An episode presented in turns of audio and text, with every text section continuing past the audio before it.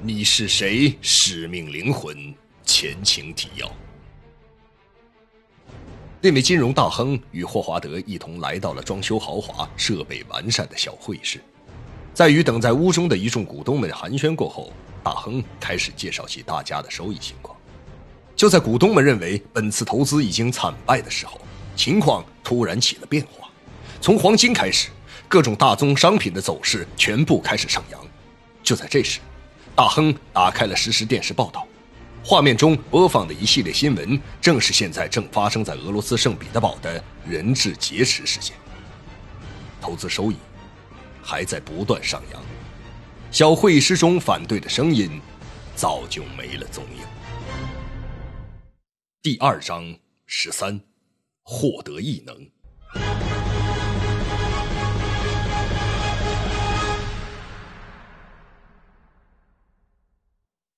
这是人生中最为漫长的一夜，对于陈刚和在大学礼堂中被劫持的人质来讲。陈刚对周围的情况进行了认真评估之后，最后得出的结论是，没有任何机会逃脱出这个已经被恐怖分子接手控制的礼堂。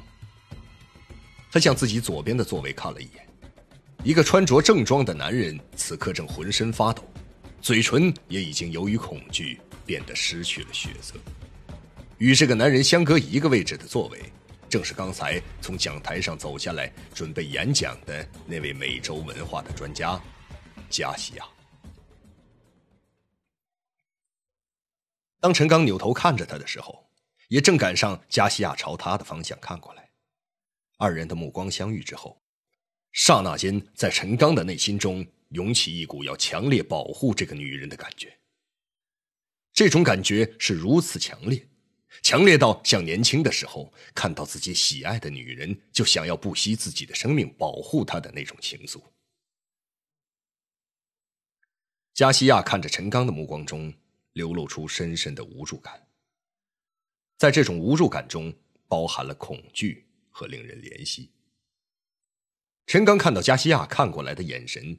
更加有了怜香惜玉的冲动。在这种四目相对中，陈刚对加西亚有力的点了点头，可这种坚定的点头也只是鼓励而已，因为目前为止，他并没有任何具体的解救方法。加西亚看着陈刚，也稍微的点了点头，也许二人的心意就在那一瞬间相通了。只是在这种极端的环境中，二人无法有更多的交流而已。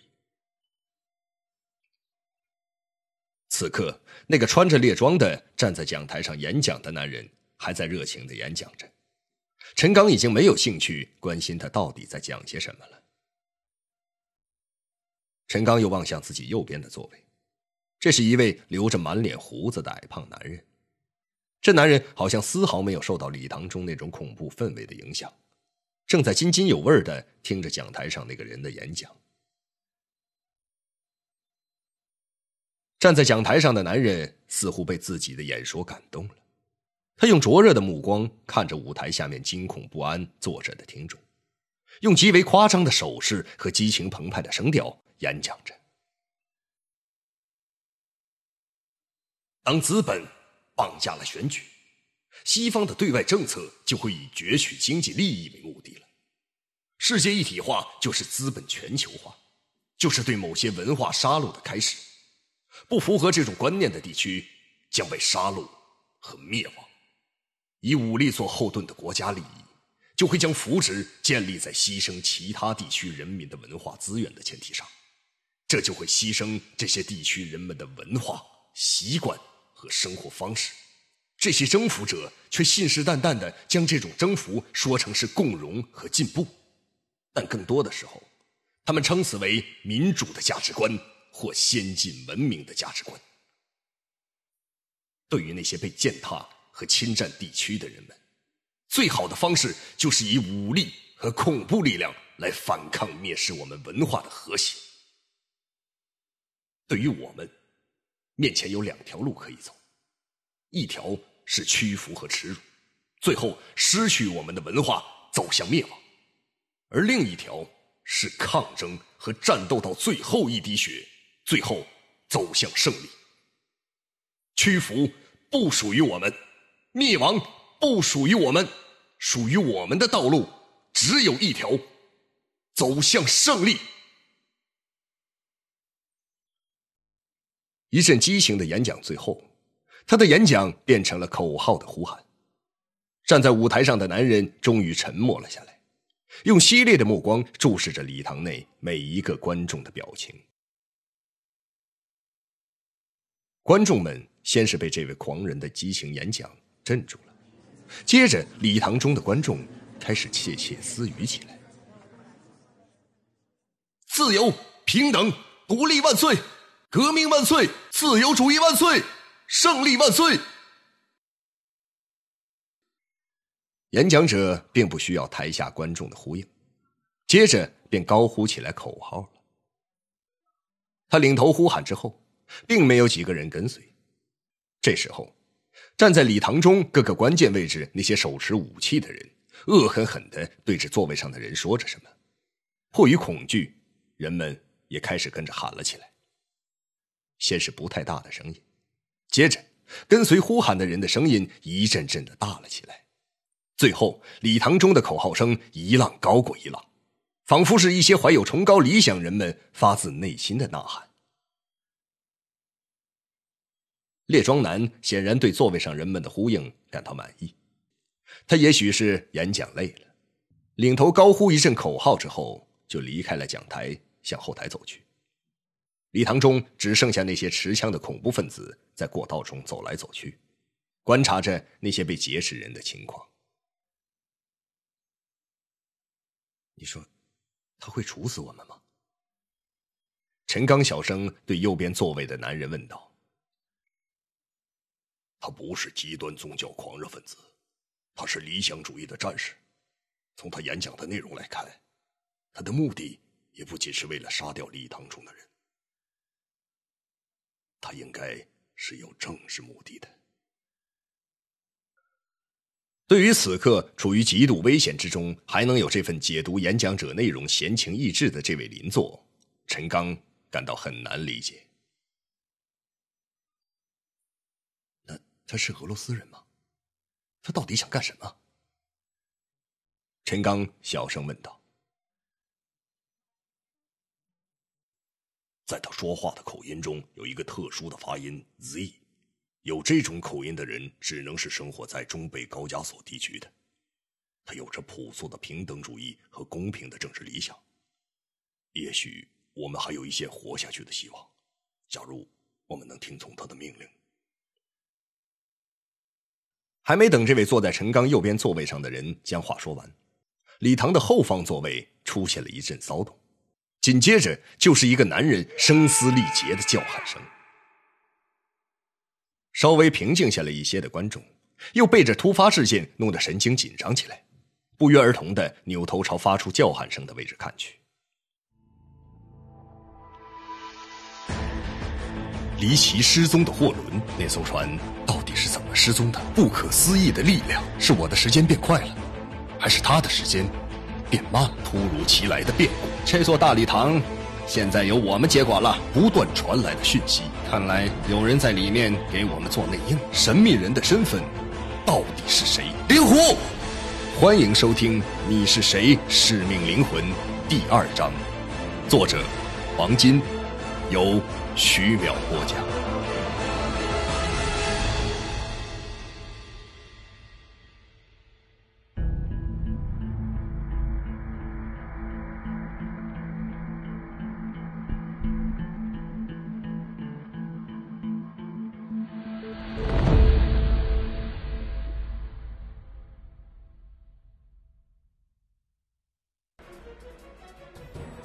礼堂的后部，一位高大魁梧的男人边叫喊着边从座位上站了起来，冲向离他最近的出口。还没有等他跑出几步，就听一声沉闷的枪声响起，逃跑者的头部立即喷涌出一股鲜血，这人的身躯停顿了一下，便倒向了地板。礼堂中的人们立即发出一声声惊恐的叫喊声。只有遵从规则的人，才能保住性命。在这里，我就是规则的制定者。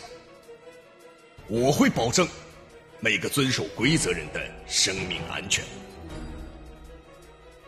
不知何时，那个穿着猎装的男人又来到讲台上，对礼堂中的人说道。礼堂中发出一阵阵哭泣的声音，接着是那些手持武器、戴着头套的人大声骂着那些哭泣的人。